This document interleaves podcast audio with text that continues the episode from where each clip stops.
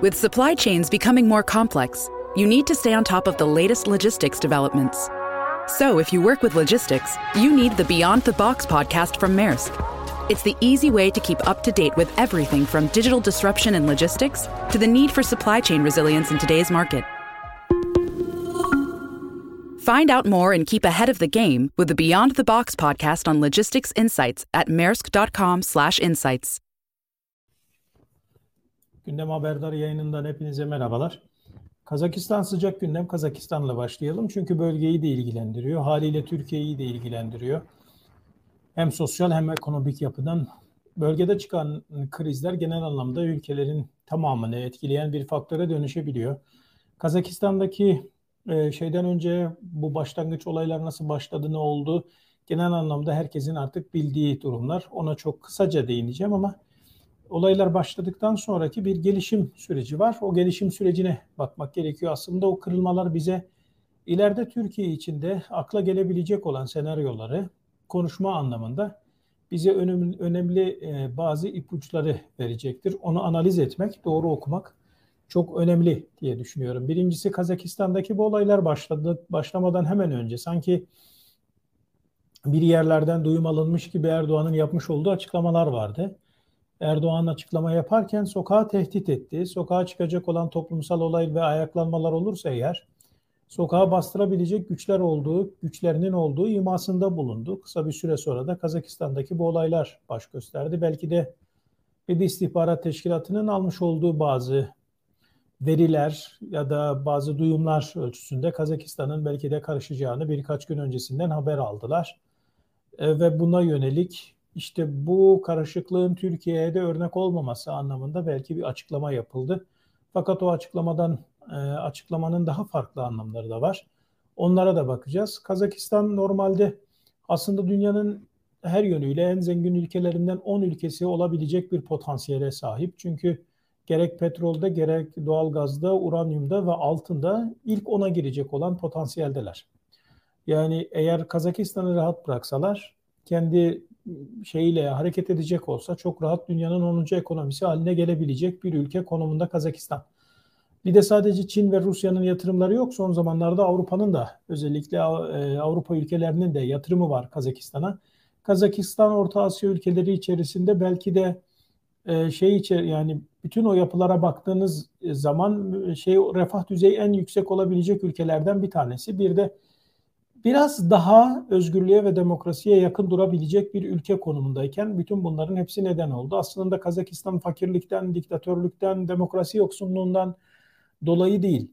Zaten istikrarın bozulmasından ötürü biraz ve gelir dağılımının dengesizliğinden ötürü bu olaylar başladı. Kazakistan'ın zaten çıkış noktası, Nazarbayev'in çıkış noktası zaten istikrarı sağlamaktı ve demokrasiden önce istikrar diye bir mottosu vardı. Bu zaten Nazarbayev'in sloganıydı. Yani 30 yıl önce yola çıkarken demokratik kaygılarının olmadığını zaten kendileri söylüyorlardı. İstikrara feda edilen bir demokrasi söz konusuydu. Ee, Kazak halkının da aslında çok fazla e, umurunda değildi. 30 yıl boyunca Nazarbayev'i bir şekilde desteklediler, desteklemek zorunda kaldılar, baskı yediler. Ama çoğunluğunun demokrasiden ziyade ekonomi ve istikrar e, umrundaydı. Ekonomi değerleri alt üst olunca bir anda hiç beklenmedik bir olay yaşandı. Eğer ekonomik değerleriniz alt üst hale gelirse ve demokrasiden yana da herhangi bir umudunuz yoksa o zaman geleceğe dair ümidinizi kaybedersiniz. Kazakistan'daki Kazak halkının bugün ortaya çıkmasının nedeni ve ayaklanma nedeni geleceğine dair olan ümidi kaybetmesinden kaynaklı. Ee, Avrupa Birliği'nin e, sessizliği devam ediyor. Amerika'nın sessizliği devam ediyor. Protestolar karşısında çok dahil olmuyorlar, müdahil olmuyorlar. Zaten müdahil olsalar da olmasalar da tuhaf bir kafa var. O tuhaf komplocu kafa işte kendince emperyalizmin karşıtında kendisini tanımlayan ama Çin'i ve Rusya'yı hiçbir zaman emperyal güç olarak görmeyen ve saymayan bir kafa var. O kafa zaten hemen bütün bu olayların arkasında kolaylıkla, kolaycılığa kaçarak hemen komplo teorileri üreterek Amerika karıştırıyor, Avrupa karıştırıyor, NATO karıştırıyor. Kazakistan'ı hemen bu tip söylemlere girebiliyorlar. Buna sığınıyorlar. Sanırım bu söylemlere çok girilmesin, çok itibar edilmesin diye Avrupa Birliği de NATO'da, Amerika'da sadece endişeliyiz diye açıklamalar yapmaktan başka bir şey yapmıyorlar. Yıllardır Türkiye'nin e, hukuksuz tavırlarına karşı Erdoğan rejiminin e, kendileri de yine şeylerini e, sadece endişelerini devam ettirdikleri gibi Kazakistan'da da endişelerini devam ettiriyorlar. Fakat bu endişeli devam ettirişler beklerken bir taraftan e, Amerika'yı ve Avrupa'yı Rusya inanılmaz bir hızla ilerliyor. Bugün Kazakistan'da karlı, karlı çıkacak olan ülkelerden bir tanesi Rusya gibi görünüyor. Olay neye döndü? Kazakistan'daki protestolar başlayınca önce zam protestoları oldu. Zamlar protesto edildi. Zamlar protesto edildikçe aslında zamlar geriye alındı. Hükümet çok eleştirildi. Hükümet de aslında Cumhurbaşkanı tarafından görevden alındı. Zamlar geriye çekildi. Zamlar geriye çekilmesine rağmen, hükümete istifa ettirilmesine rağmen, görevden alınmasına rağmen e, demokratik değerler ve demokrasi talebi olmaksızın istikrarın kazılık artık olmayacağını kavramış olan e, kitleler isteklerini, taleplerini devam ettirmeye başladılar. Nazarbayev ailesinin üzerine inanılmaz derecede gidildi. 30 yıldır Nazarbayev ailesinin yaklaşık olarak 30 milyar dolara yakın bir para hacmine sahipler. Bu da bilineni. Yani çocuklarının sevk ve idare ettiği para 30 milyar dolar kızlarının. Nazarbayev kendisi yönetimi Tokayev'e bıraksa da aslında bırakmamış gibi bir bırakma var. Çünkü kendisini ülkenin çok önemli ebedi ve ezeli başkanı olarak ilan ettirdi. Bu ilandan sonra da zaten Kazakistan'ın önemli birliklerinin ve birimlerinin başındaki kişi olarak kendini lanse ediyordu. Hatta dış toplantılara, uluslararası toplantılara bile e, Kazakistan adına katılabilecek düzeyde kendisini bir temsilci gibi zaten görüyordu, devam ediyordu. Aslında Tokayev bir yönüyle şimdiki Cumhurbaşkanı Başkan bir yönüyle onun gölgesindeydi ama aslında bu gölgeden de rahatsızlık olduğu ortaya çıkmış oldu. Sadece halkın rahatsızlığı değil, Tokayev'in kendisinin de rahatsızlığı ortaya çıkıyor. Talepler arttıkça e, ve Nazarbayev'e olan öfke arttıkça Tokayev Nazarbayev'in e, görev elemanlarını, beraber çalıştığı ekipleri, devletteki hükümeti tasfiye etme durumuna geçirmiş oldu kendisini ve bir anda karşımıza yeni bir model, yeni bir rol model, yeni bir lider çıktı. Şu an artık Nazarbayev ailesi Kazakistan'dan ayrılıyor. Artık onların hükümleri Kazakistan'da sadece maddi çıkarlar ve ilişkiler açısından belki nispeten devam edebilecek bir durumda. E, fakat Tokayev bir lider olarak çıkacak, ön plana çıkacak görünüyor ve Rusya'nın tamamen güdümüne girecek. Çünkü olayları bastırması için Rusya'dan birlikler istedi. E, tabii bu Rusya'dan birlikler istenmesi e, çok fazla komplo teorisine neden oluyor. Oysa ki kendi aralarında zaten kolektif güvenlik anlaşması örgütü diye bir örgütü var, anlaşmaları var. Bu örgüte Kazakistan, Kırgızistan, Tacikistan gibi Orta Asya ülkeleriyle birlikte Rusya zaten ana liderliğini yapıyor. Bir de işte bu coğrafya dışında sayılabilecek Sovyetler Birliği'nin eski şeyi işte Belarus ve Ermenistan'da var. Bu ülkeler zaten eğer bir ülkede iç karışık bir ülkede başka bir ülkenin saldırısı olursa, dış saldırılar olursa e, oraya müdahale edebilme yetkisindeler zaten. Öyle bir anlaşmaları var. Bu anlaşmanın gereği olarak Kazakistan, Kazak lider Rusları, Rusya'yı aslında Rusya'yı değil de kolektif güvenlik anlaşması örgütünü çağırmış oldu ama 2500 asker sevkiyatı yapıldıysa bunun 50'si Ermenistan, 70 70'i Ermenistan'dansa işte 50'si Belarus'tansa 2200'ü Rusya'dan gibi böyle bir, bir görüntü var. Putin olaya müdahil olmuş durumda Kazakistan'da şu anda. işin özeti bu. Eğer anlaşmalar sağlanırsa ve bugün ayaklananlarla anlaşmalar olursa zaten Putin'in zaferi olacak. E, dolayısıyla da bundan sonra yapılacak olan bütün adımlar Rusya'nın biraz daha bu olayları bastırma ödülünü kendisine alacağı kaçınılmaz görünüyor. Avrupa neden sessiz ve Avrupa'nın mesela neden e, Kazakistan'a karşı böyle tutumu sadece endişe verici, kaygı verici nezdinde? Çünkü Avrupa'nın da demokrasi kendi sınırları dışında demokrasi hiç umurunda değil. E, 2020 20 yılı yatırımlarına bakın mesela 2020 yılında Kazakistan'a yatırım yapan en önemli ülke kim biliyor musunuz? Ne Çin ne Rusya. Hollanda en fazla yatırım yapan yani 2020 yılından bahsediyorum. 2020 yılında en fazla yatırım yapan Hollanda. Ardından Amerika geliyor, ardından İsviçre geliyor. E şimdi, şimdi Hollanda, Amerika, İsviçre sonra Rusya ve Çin 2020 yılında yatırım yapmışlar Kazakistan'a. Hani kafası böyle emperyal güçler her yeri işgal ediyor ya da işte bilmem ne yapıyor diye düşünenler ve Avrupa karıştırıyor diyenler, Amerikalılar karıştırıyor diyenler için üzücü bir haber söyleyebilirim buradan. Bu analize göre aslında karıştıran Rusya ve Çin olmalı. Ben kimsenin karıştırdığına inanmıyorum bu arada. 30 yıl boyunca ülkeyi sıkarsanız, boğazını sıkarsanız, halkı aç susuz bırakırsanız, boyuna geril dağılımında adaletsizlik olursa, birileri zenginleşir, birileri fakirleşirse, zam üzerine zam yaparsanız ve hep aynı aile ülkeyi yönetirse elbette ki bir yerden patlayacaktır. Buradan da patladı. Neyse bu komplo teorisini zaten bu analiz bile çürütüyor. Çünkü Amerika'nın, Hollanda'nın, İsviçre'nin en fazla yatırım yaptığı yıl 2020 yılı Çin ve Rusya'nın geride kaldığı bir yıl. O zaman Çin ve Rusya tekrar yeniden ekonomik anlamda ve örgütsel anlamda Kazakistan'ı ele almak adına bu ayaklanmaları başlatmıştır da denebilir. Neyse. İşin özeti şu. İşte bu emperyal güçler yani ABD'si, Rusya'sı ve Çin'i zaten bunlar kendi aralarında biliyorsunuz bir bloklaşma var. Bu bloklaşmanın kapalı olan tarafları Rusya ve Çin'e yanaşıyor. Kapalı ülkeler biraz açık olan, biraz daha farklı demokratik değerler ve sivil toplumsal e, örgütlenmeleri savunanlarsa e, Soğuk Savaş'ın diğer tarafına Amerika ve e, Avrupa'ya yanaşıyor. E şimdi Kazakistan bütün baskılarına ve kutuplaşması karanlık küçük bir ülke olarak kalmasına rağmen küçük bir kutup yani daha doğrusu şöyle söyleyeyim bir kutubun parçası Rusya ve Çin içerisinde bir ülke olmasına rağmen açılmaya çalıştığı değerler itibariyle Avrupa'ya ve Batı'ya yaklaşacağız ve demokrasi sürecini de geliştireceğiz dedikçe haliyle bir, bir anda Rusya'dan ve Çin'den de kopar hale geliyor. Bu istenilmeyen bir durum. Bunu Rusya ve Çin bloku isteyecek değil. Ülkeler ikiye ayrılıyorlar. Kendi içlerinde kapanan, küçülen ülkeler ve dışa açılan ülkeler demokratik değerler açısından.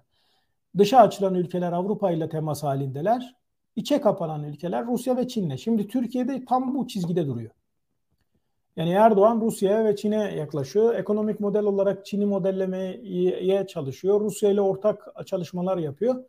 E şimdi bu doğrultuda da kapanan bir ülke bizi bekliyor. Türkiye içinde demek ki kapanmaya doğru giden, kendi içine kapanan, demokratik değerlerden uzaklaşacak olan bir Türkiye profili karşımıza çıkıyor 2022 yılı itibariyle. Şimdi tabii Kazakistan'da son 5-6. günden 5. günden sonra eylemler 5 Ocak'tan sonra başka bir aşamaya geçiyor. İşin içerisinde çok ilginçtir. Bakın size de ilginç gelecek. Kimliği belirsiz nişancılar, keskin nişancılar, e, e, eylemciler içerisinde ortaya çıkmaya başlıyor. Polis ve asker içerisinde değil. Asker ve polis biz müdahale etmeyeceğiz noktasına geldiği tam o psikolojik kritik eşikte. Yani Kazak askerinin ve polisinin biz halk ayaklanmalarına müdahale etmeyeceğiz dediği o eşikte bir kırılma yaşanıyor. O kırılmada da ayaklananlar içerisinde maskeli olan keskin nişancılar bir anda beliriyor. Halkın keskin nişancısı nereden olsun? Ve yağmalamalar artıyor. Şimdi bir anda keskin nişancılar ve yağmalamalar devreye girince Cumhurbaşkanı Tokayev bu çıkan ortaya çıkan bütün protestocuların tamamını terörist olarak ilan ediyor ve terörist saldırısı olarak değerlendirdiği için de e, kolektif anlaşma, güvenlik anlaşmasının gereği olarak da Rusya'yı davet ediyor.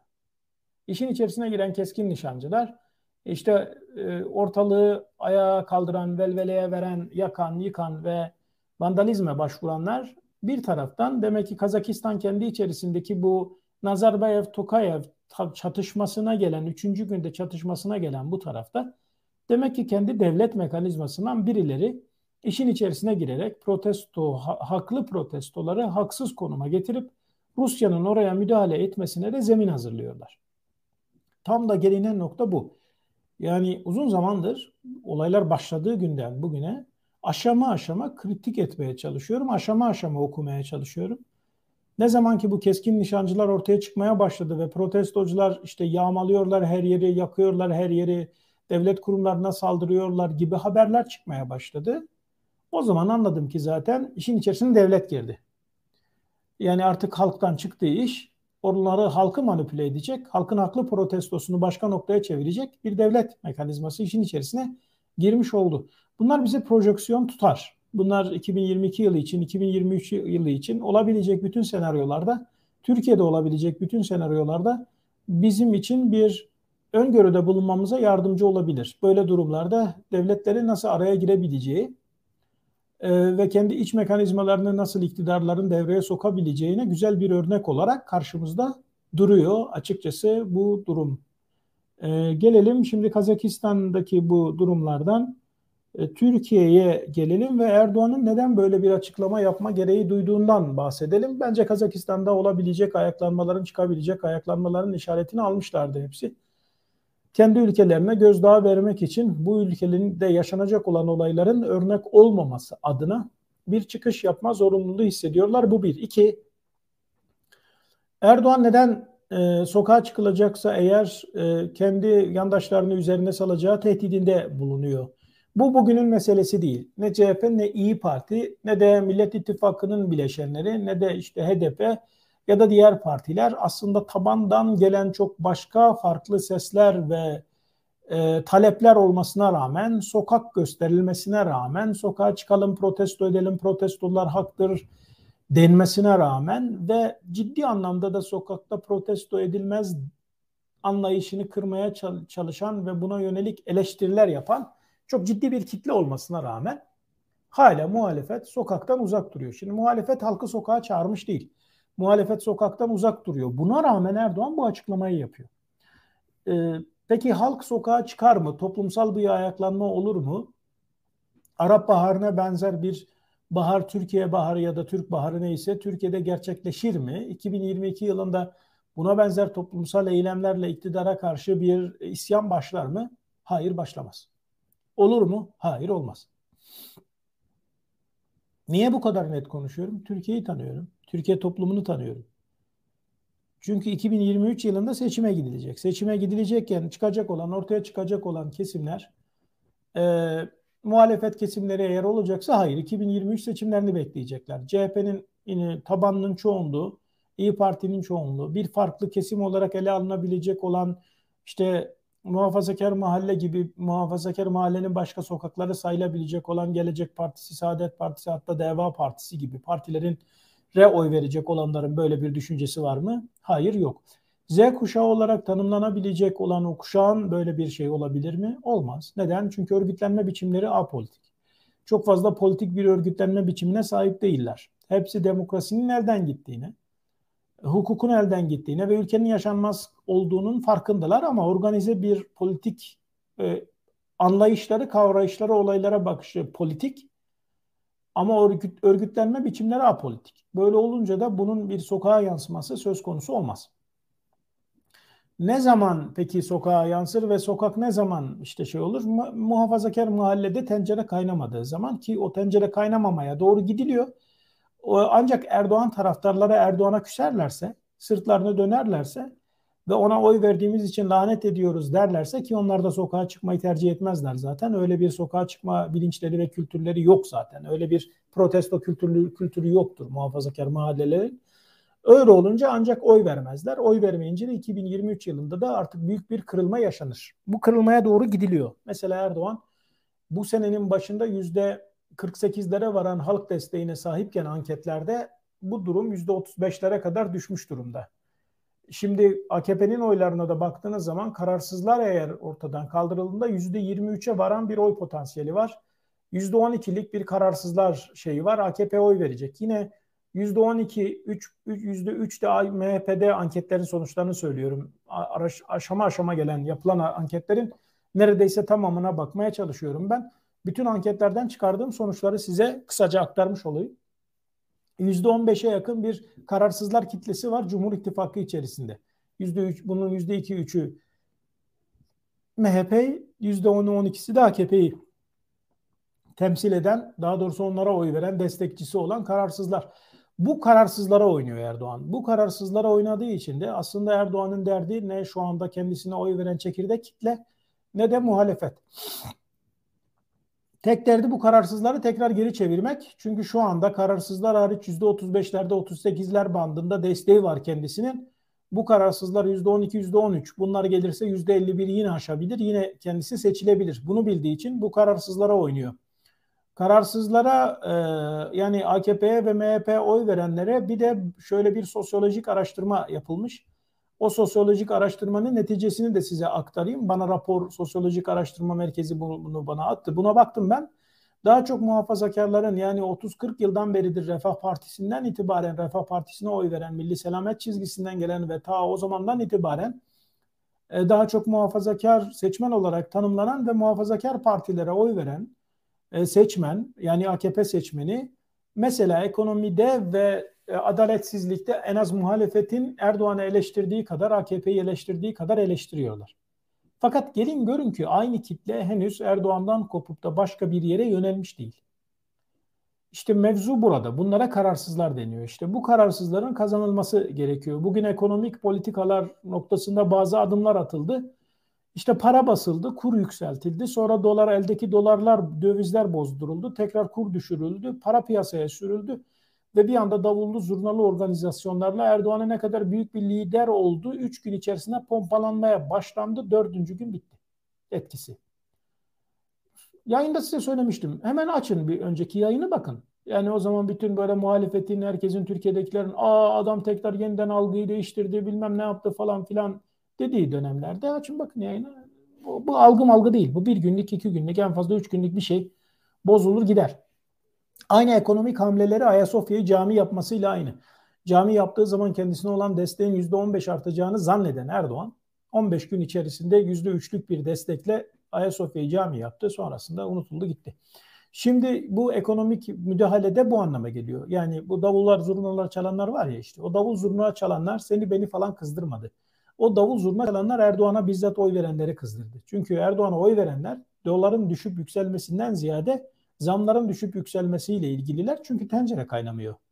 Şimdi marketteki fiyat düşmüyor. Tencere kaynamıyor. Öyle olunca da onlar öfkeleniyorlar. Yani aslında kendilerini birbirlerini kızdırıyorlar. Şu anda bu tip böyle çok e, ileri düzeyde çok abartılı övgüler artık kendi içlerinde çünkü yeterince istikrar bozulduğu için yeterince istikrar yok. Yeterince para gelmiyor, cep dolmuyor, para gelmiyor, tencere kaynamıyor.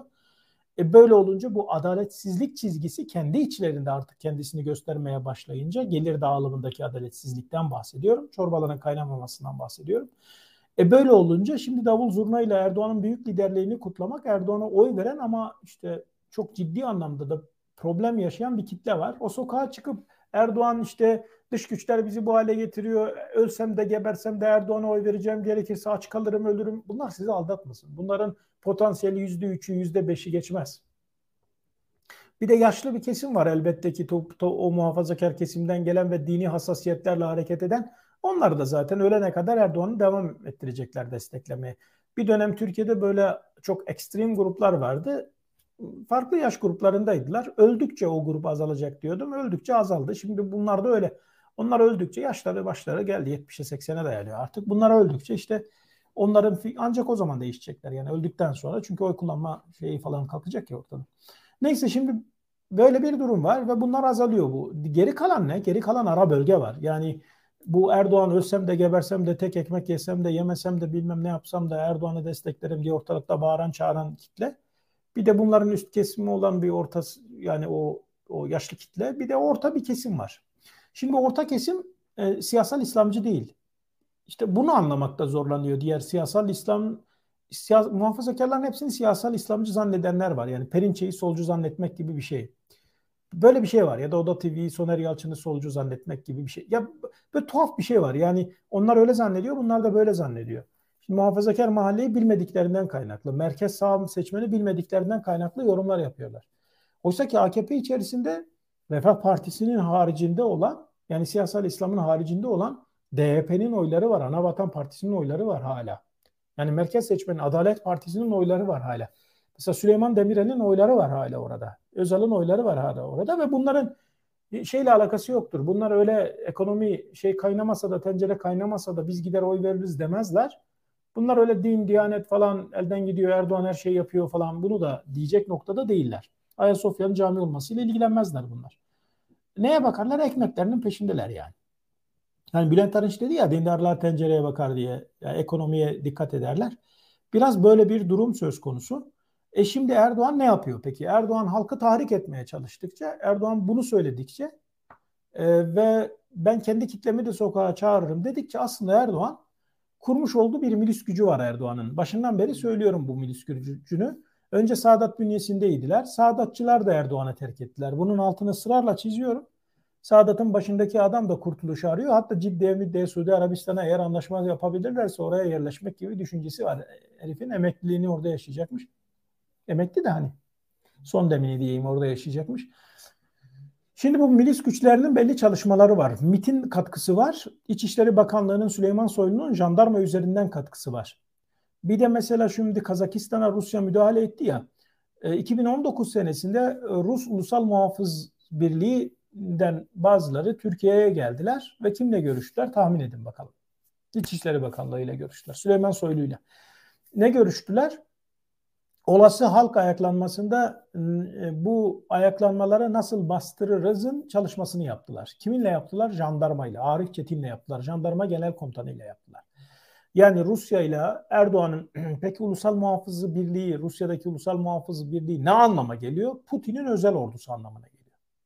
Şimdi sarayda kendisine özel bir ordu kurmuş.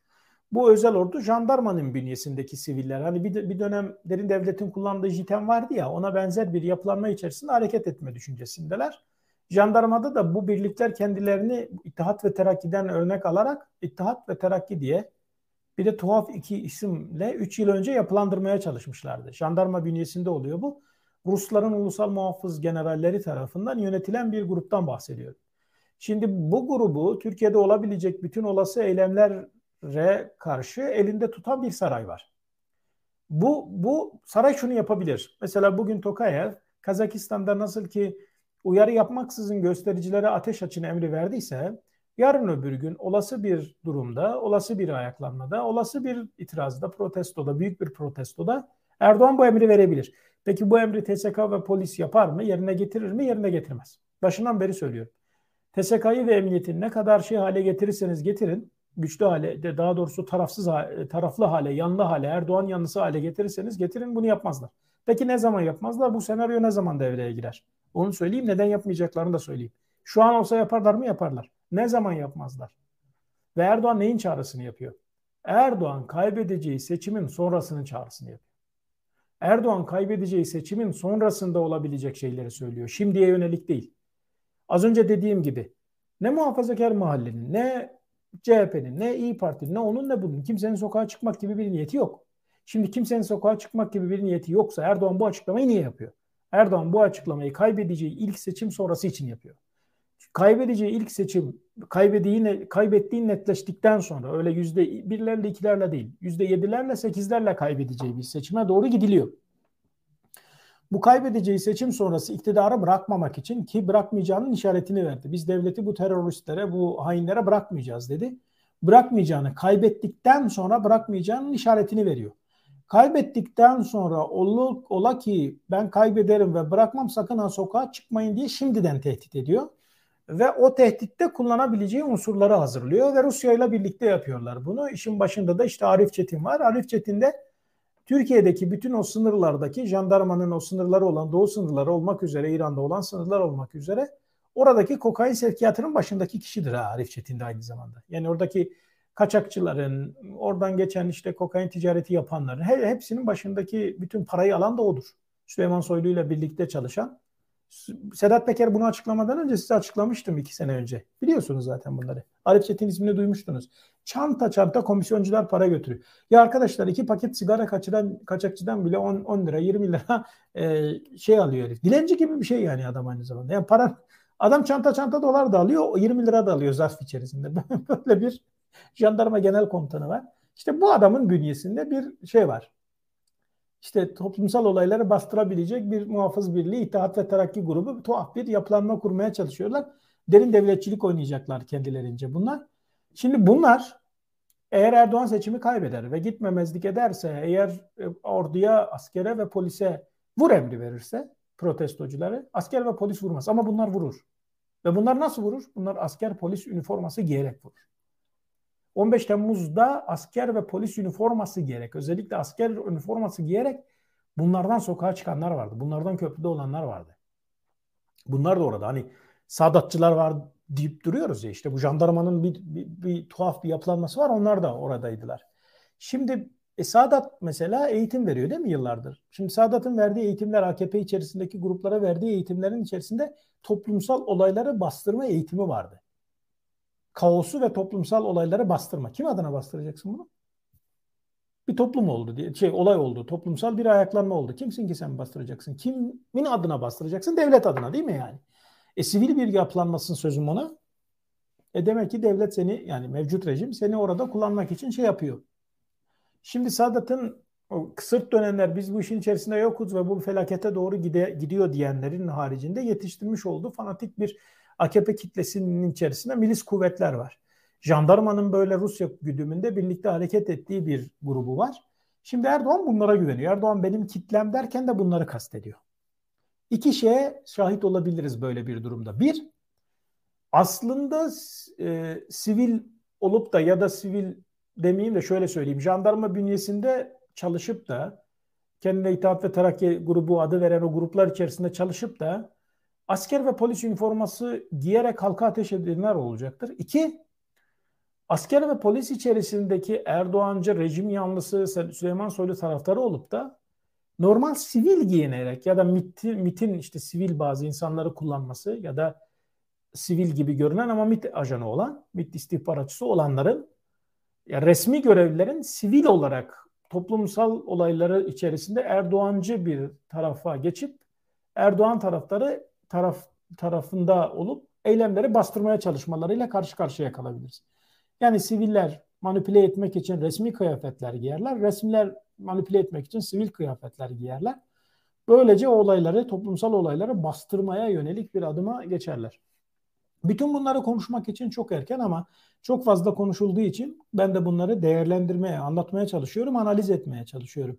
Önce Erdoğan kaybetsin. Kaybettikten sonra bakarız. Yani kaybederse gider mi gitmez mi? Önce kaybetsin. Ve kaybedecek görünüyor. Şimdi bir de e, son zamanlarda şöyle bir e, işte şey var, bir anlayış var. İşte Erdoğan e, TSK'nın işte hakim olabileceği, hakem olabileceği bir konsensüs sağlansın ve Erdoğan muhalefete kendinden sonra gelecek olan muhalefetle anlaşsın ve yargılanmamak gerekçesiyle iktidarı bıraksın. Şimdi bunu söylemek için çok böyle nasıl söyleyeyim çok naif bir yaklaşımda olmak lazım. Yani böyle inanılmaz derecede böyle pamuklarla sarılı, böyle canım, cicim, gülüm, demokrasim, özgürlüğüm falan böyle bir anlayışta olmak lazım bunu söylemek için. Ya konuştuğunuz kişi Erdoğan, Erdoğan. Neyin pazarlığı? Hani işte konuşacak da yargılanmamak için şeyi bırakacak. Malını, mülkünü, işte bu gücünü falan bırakacak. iktidarını işte kenara çekilecek falan. E, iktidarı bırakacak. E ne diyeceğim yani şimdi hani 10 senedir bütün bu yaşananlardan hiç mi ibret almıyorsunuz, hiç mi ders almıyorsunuz diyeceğim de yani kime diyeceğim ama tabii de yapmaz yapmaz. Böyle bir şey yok. Böyle bir şey beklemeyin. Erdoğan böyle bir şey yapmaz. Bir de bir zamanlar Ali Babacan çıktı da Ali Babacan iktidara gelecek de Ali Babacan yargılanmamak kaydıyla işte anlaştı da gibi bu tip şeyler de atılıyordu iddialar ortaya. Erdoğan'ı hiç tanımamışlar. Ama hiç. Ee, Erdoğan bütün bunların hepsini anlaşmak için yapmadı. Ne kendisi için ne ailesi için ne bilmem ne için. Erdoğan Türkiye'yi kapatıp, küçültüp, bugünün Kazakistan'la, Kırgızistan'la benzer bir hale getirip, oradan olabildiğince nemalanıp orada kalmayı arzu eden ve bunun içinde Rusya ile Çin'le dirsek teması sağlayan ve iç mekanizmasını da bunun üzerine kuran biri. Bunu başarır mı başarmaz mı mevzu bu, soru bu. Ve ben defalarca söyledim, bugün de söyleyeceğim burada. Bunu da başaramayacak. Çünkü Türkiye öyle bir ülke değil. Bu yapı kaldırmıyor onu, bu gömleği. Ve atacak o gömleği, o deriyi. Kim atacak? Erdoğan'a destek verenler atacak. CHP'si, MHP'si, osu busu, İyi Partisi falanı filanı değil. Erdoğan'a destek veren merkez seçmen denen seçmen Erdoğan'ı taşımanın maliyetini kaldıramıyor artık.